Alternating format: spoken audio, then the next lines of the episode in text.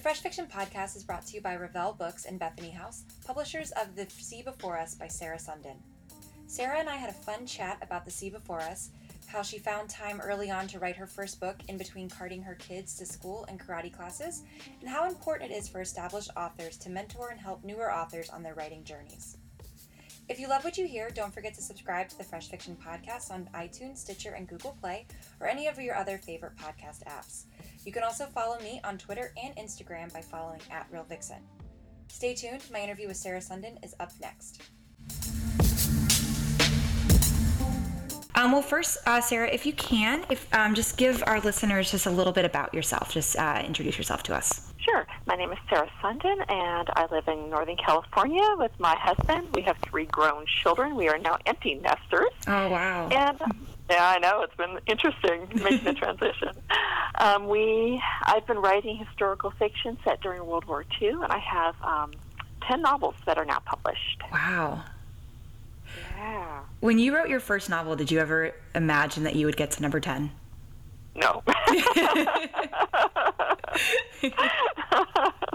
Not at all. And the funny thing is, my first two novels have never been published and never should be published. They were bad. Oh, no, I doubt that. oh, yes, they are. But they taught me really important lessons about writing and about myself, about um, what I could do and what I couldn't do. And um, I wouldn't I wouldn't change those for the world. Oh, but wow. I, I never want them to be published either. so you have been um, so your first book was published in 2010. Um, can you tell us a little bit about your uh, like what made you decide that writing was what you wanted to do, especially having to balance kiddos and and everything at that time? oh yeah, I started in 2010. Or actually, started writing in 2000, and my kids at the time were one, four, and seven. So Oh, I wow. still had diapers and preschool and all that. And I literally had a dream. I woke up one morning and I had a dream that I knew was a book. And this has never happened to me before. Never. I'm a pharmacist. I studied chemistry in college. I didn't major in English. And I had to write this novel. And it was, you know, almost an obsession. So I wrote during nap time and I wrote when my daughter was practicing soccer, when my son was doing karate, and basically little bits whenever I could and you know finished that novel and immediately wrote another one. Um, so it was a very I had a very strange way of getting started in writing. Mm-hmm. But I just I couldn't. The stories took over, and I had to write them. That's so, and that's so interesting too, considering that you, you know, you don't have like a writing background. Did you have to take any? Uh, did you find yourself having to take any classes or anything, or did you just kind of do? If I just keep practicing, I'll get better at it. Conferences were the big thing. Fortunately. Um, it was funny. My mother um, was bowling at the. Actually, still she still bowls, but she was at the bowling alley, and I just started writing. Maybe three months I've been writing, and she was bragging about her daughter, the writer, at the bowling alley. Like, oh no, no, no, mom, please don't. How sweet, though. it was really sweet. But anyway, the lady on the other team, one of her friends, is Kathy Collard Miller, who is a multi-published author. Um, she writes nonfiction, but she said, "Give her my phone number." oh, So, wow. which is just like this. I mean, having been contacted by newbie authors now as a published author, I see how big that was for her to do that. Mhm. And so she probably spent an hour on the phone with me talking me through it, and she just kept saying, "Go to conferences, go to conferences." So I, you know, worked up the courage and went started going to conferences and started reading books about the craft of writing and soaked it all in as fast as I could. That's amazing. But um, I've always been good at writing. I was, you know, the A student in English, and I. Test, I, I, ironically, I tested out of English in college, and I was really excited about it. Probably because you were going to be bored writing like term papers and stuff. oh, I know, I hated that, but I love writing novels. Absolutely, you have more control and more freedom that way. exactly. I just let the story take over. So, historical fiction in World War II, at such a specific um, time period, what was it about that time period that was so fascinating to you that you wanted to tell these stories? I've always been drawn to the era. My grandfather was a pharmacist mate in the Navy, which is a medic, and he was a storyteller. And so I grew up hearing his stories. And my other grandfather, he was um, he wasn't allowed to serve because of a heart condition, but he was a professor of German and he helped train spies to go into Cool. Germany. So that was neat. And then my great uncle was a B 17 bomber pilot. And he had great stories. Mm-hmm. So I kind of grew up hearing these stories. My dad is a history buff. He always had a World War II movie playing on TV. I thought they were really boring at the time. I think they seeped in.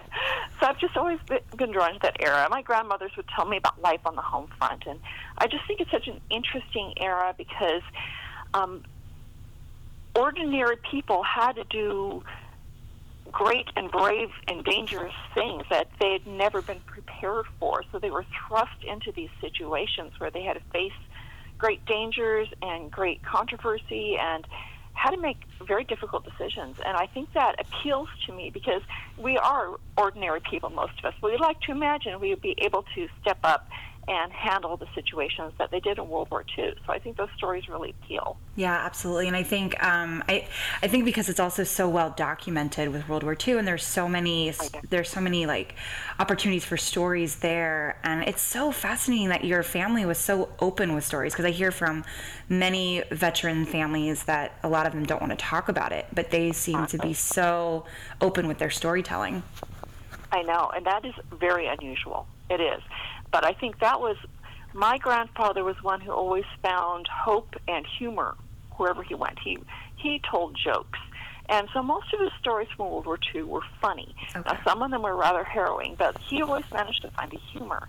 And that was his way of dealing with what he had seen and and went through was finding the positive in it. And so, as opposed to most men who, by not talking about it, that was their way of dealing with it. And you know, both work for different types of people. But because that worked for my grandfather, I benefited. so I'm thankful for that. That's really, yeah, that's really special. And I bet it's really neat for your mom to be able to have the chance to read these stories that are ins- inspired by her father. yes, actually, this is my dad's Oh, your dad's father. Okay, I'm sorry. Yeah, yeah. Um, but they both enjoy it. And the funny thing is, my dad is is not a romance reader, but he's read my books, which that means so much to me, and um, it, it really delights me. That's amazing. Well, and then adding the romance element into the story was was that always sort of important to you? Were you kind of hoping just to tell these stories about characters and then add because I think romance what it does for Oh, I- storytelling is so important because you see characters. For me, I can watch pra- practically any movie or read any book as long as there's a romantic element. Yeah, I'm same. always drawn to that love story, and so from the start, every every every story I've written has started mentally with a romance, and then everything else builds around it. So I can't imagine not writing a romance. Um, maybe in the future, but I, but I that's just where my stories go. That's where my my brain turns. I'm always looking for love. And, you know, with with I'm happily married though. I met you know in the world around me, and it's funny because I have um, a 25 year old son who's who's still single, and every time I meet a young lady, it's like. So how old are you? Uh, married? I've got this great son. You really love to meet him. You know what? It's so funny. Like when I was first, um, I'm engaged now, but before uh, before I met my fiance, my I would always hope that my mom was like that to kind of try to to match make because I trust her taste, and I you know I think that that's really interesting that you try to find a love for your son as well. It's really sweet. it's funny. So, and actually, he's he's a quiet one. So, he's like, "Mom, have you have you met anybody for me yet?" so it makes on it so much easier that it. way. yeah, he's like, "You got to get out there." And the irony is that his sister um, ended up marrying somebody that uh, actually one of my oldest son's best friends that I would have picked out for her Oh, because I thought he was he was just like the best young man. Yeah. But she was the one who'd be the least likely to go with what I chose. so the irony is that I I end up choosing for the child that didn't want to have chosen for her. anyway. Sometimes they don't know what's best for them. Uh, yeah, I know. so, speaking of love, um, you just started this new series, uh, Sunrise at Normandy, with The Sea Before Us, which has been um, a fresh pick on Fresh Fiction. I think we had it last week, maybe. Um, and it was also featured in our subscription box, which was really exciting. I know our review, our readers loved it. Um, can you tell uh, listeners a little bit about it?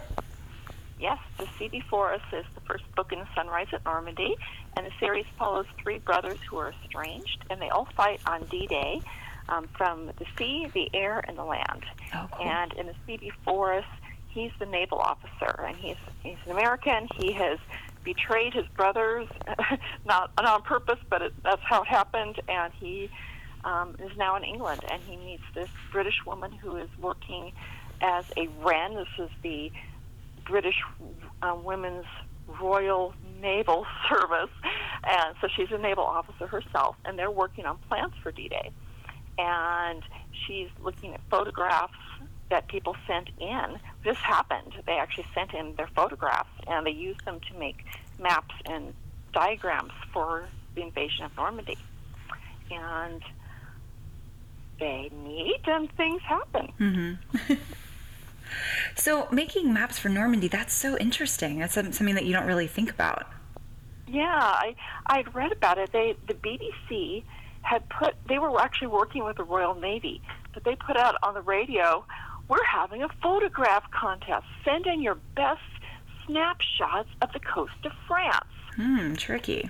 And this was actually a few years before, and they and they received over a million photographs and postcards and um, tourist maps, and they were able to use those to help make these diagrams. It was really very clever. Yeah. And so, and there's, and Wrens helped sort them and document them, and so I thought that was a fun way, especially since my my heroine has an Dorothy has a, an artistic bent, so this is a way for her to use her her eye and her um, her her ability to draw to, to use that for the war effort. That is so. That's the thing I love about historical fiction is I learn so much about all of these different things that you would never even think about. That's so fascinating. I know, and that's the fun part about writing it is I'm constantly learning, and um, it's I learn something new every day, mm-hmm. and it's great fun. Well, and it's so cool. Have you had a chance to go to either London or France to see the sites that you write about? Yes, I have. That was wonderful, and I've been there before, and um, very thankful. My husband um, used to fly in business, so we had frequent flyer miles. So we'd been there before, but the frequent flyer miles are gone now. But yeah. now I have business expenses to use.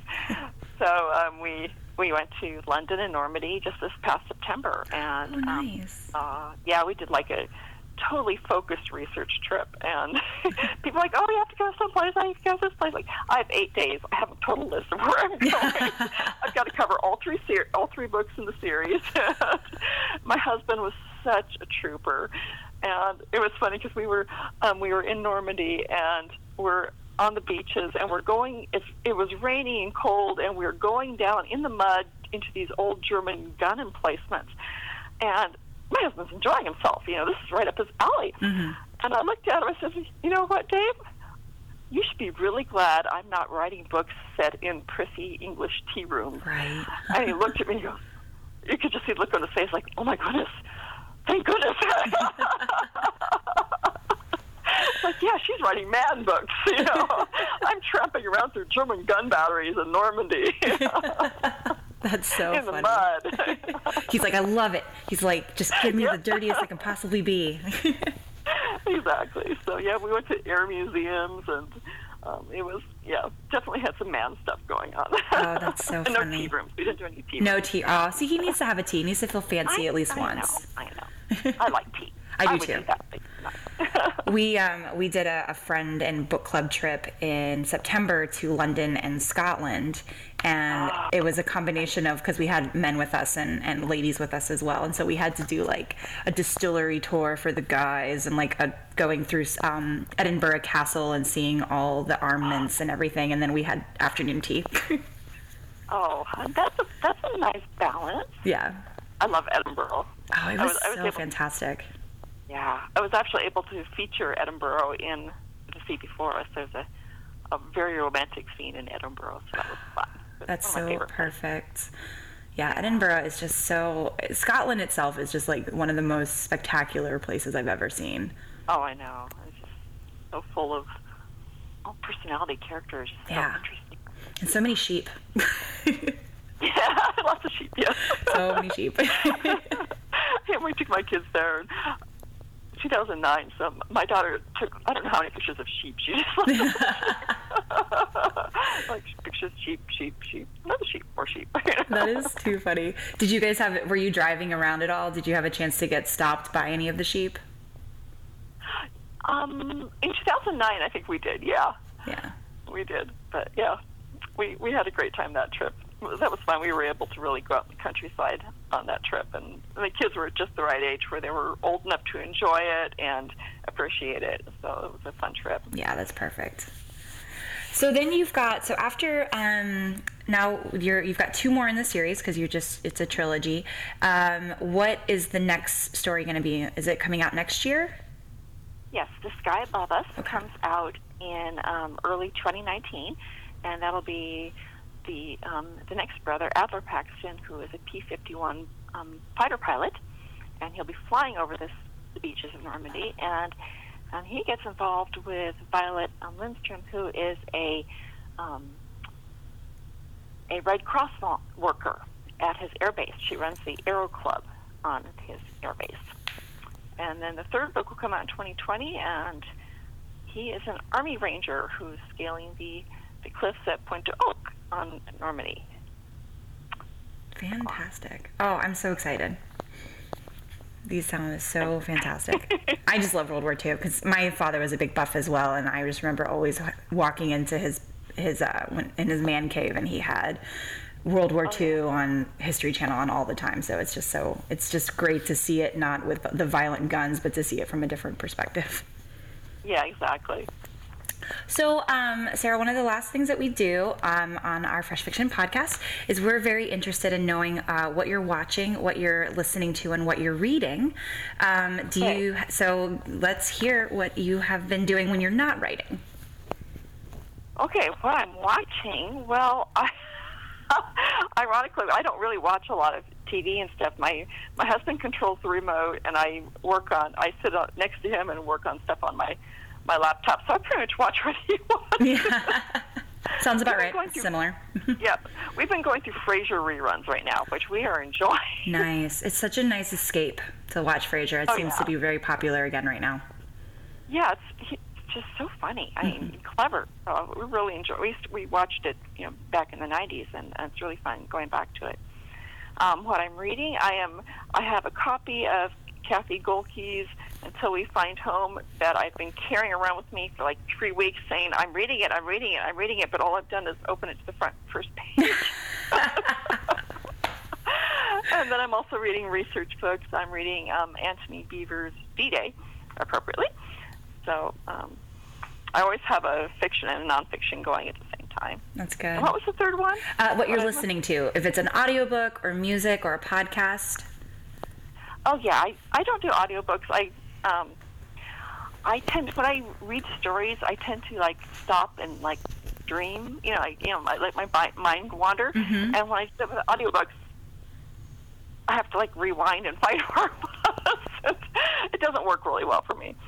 So, but anyway, I've been listening. I just listen to a lot of big band music. Really, um, I you know, Glenn Miller and Benny Goodman and the Andrews Sisters, and it- it just gets me um, in the right mood for for writing in my era. Yeah, absolutely. it. Yeah, my kids roll their eyes about my funky music, so but they're not home anymore, so they can't do that to me. Exactly. And you're too busy writing. Uh, I'm too busy writing. yeah. That's so cool. I do miss having somebody to embarrass. Well, they still are around. You just have to concentrate the embarrassment when you have like a large enough audience. I know, I know. but yeah, they're all they're all the closest are 400 miles away, so it's a little harder. Oh, they are far away. Oh, that's Yeah, I'm in Northern California, and two of them are in L.A. And then my youngest is in the Navy, and he's in Japan. Oh, wow. So he's really hard to embarrass. Yeah, he's super hard to embarrass. Yeah, yeah, it is. Oh, wow. I was able to send him a birthday co- cake with a USO to his to his command, so that was really embarrassing. my mom used to do that when I was in college. I went to college across country from her, and uh, she would always send for my birthday like a cake and then cupcakes because she was like, "Make sure you bring this to class and have all your friends eat it." And I was like, "Okay, mom, thank you." And now I'm like so sweet. At the time, I was like, I just want to fall into the ground and have it swallow me whole. yeah. yeah, that was my son. The USO actually takes pictures when they deliver the cakes, and he was beet red, but he was grinning. Oh, so. that's so sweet. yeah. that's awesome. You sound like an amazing mom. Oh, I don't know about that, but thank you. my kid's like, let me call you and straighten you out. That's too funny. So, Sarah, where can listeners find out more information about you? Yes, my website um, is sarahsundin.com. It's Sarah with an H at the end, and then Sundin is S as in Sam, U N D I N. And I'm also on Facebook and Twitter and Pinterest, all under my name, Sarah Sundin. And um, yeah, I I love to interact with readers online. So that's cool. Yeah, and they love. I know readers love interacting with authors. It's what's the coolest thing about technology now is everybody's within a fingertip of each other. I know. I know. It's really it's a lot of fun. Mm-hmm. It's distracting sometimes, but always fun. it is. It is. But I've met the most fascinating people since I've become an author. I mean, just not just fellow writers, but my readers. My readers are like most interesting people. They really are. They're just very. They have so many different interests, and you know, they love history and reading and other things too. And it's really great fun getting to know them. Yeah, that's awesome. That's so sweet. Well, Sarah, thank you so much. Our time is done. We were so quick. yeah. wonderful. I'd like to extend my thanks again to Sarah Sundin for joining me today. You can find The Sea Before Us anywhere books are sold. Thank you again to Revell and Bethany House for their continued support of the podcast. Make sure you stop by freshfiction.com to find out more about Sarah and other Revell and Bethany House authors. We're still growing, so please help us out by subscribing and rating the podcast, leaving a comment, or even just sharing it on social media. You can find us on Twitter by following at Fresh Fiction, Instagram as Fresh Fiction, and on Facebook. Until next time, happy reading.